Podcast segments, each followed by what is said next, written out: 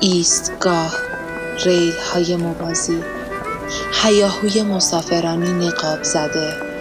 قطاری که خواهد رسید و من که سوار می شوم این معبر این بهار این گرمی که اندام زمحریر می شکند این قطار از راه نرسیده.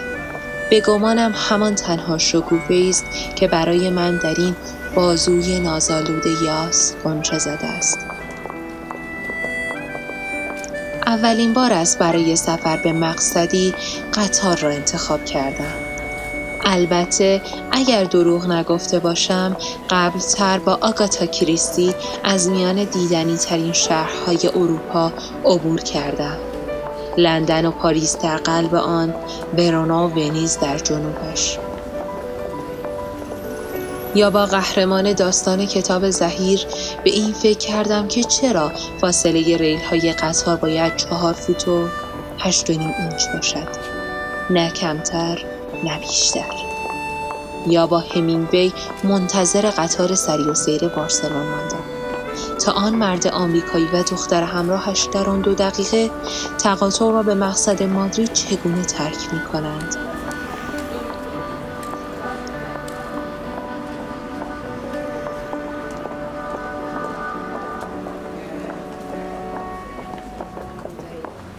اما اما اما قطاری که خواهد رسید یک قطار تمام ایار است مسافرانش بلیت زیارتی نگرفتند که بعد یک مرتبه حوس آنتالیا و قدم زدن در خیابان شانزلیزه را بکنند مسافران نیامدند زمان را از کف بدهند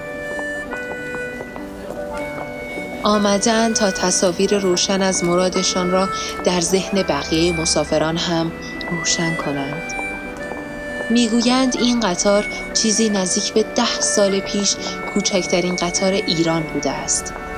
اولین مسافرانش سه دختر به نام فاطمه بوده و به همین خاطر نامش فاطمه هاست. واگن کوچکی که در آن سالها تمام دارایی فاطمه ها بود یک مغازه متروک در خانه پدری فرزاد بود فرزاد میر شکاری لوکوموتیوران قطار است باغچه کوچک کتاب های فاطمه ها تنها با چهل کتاب در آن واگن کوچک جوانه زد رشد کرد و حالا ماحصلش این قطار است من هم منتظرم در بوستان پر از گل واگن‌های قطار وارد شوم و در کوپه‌ای کنار مسافران دیگر غرق در روشنی و زلالی کتابها و دوستداران کتاب شوم. با توجه به آنچه درباره این قطار و خط ریلی آن دیدم و شنیدم حکایت از حرکتی خودجوش و فرهنگی دارد. نه اینکه یک کمپانی بلژیکی به دستور فلان پادشاه قاجار آن را تأسیس کرده باشد. صدای سوت قطار دارد بر حیاهوی مسافران جان می‌گیرد. خودم و چمدانم را روی زمین میکشانم. نمی‌دانم تا کی مسافر این قطار هستم اما امیدوارم در این سفر رادیویی باشم برای شما از قطار فاطمه ها صدایم را میشنوید هنوز؟ شاید بهتر است بقیه ماجرا را از درون قطار برایتان بگویم. من راوی رادیو قطار هستم.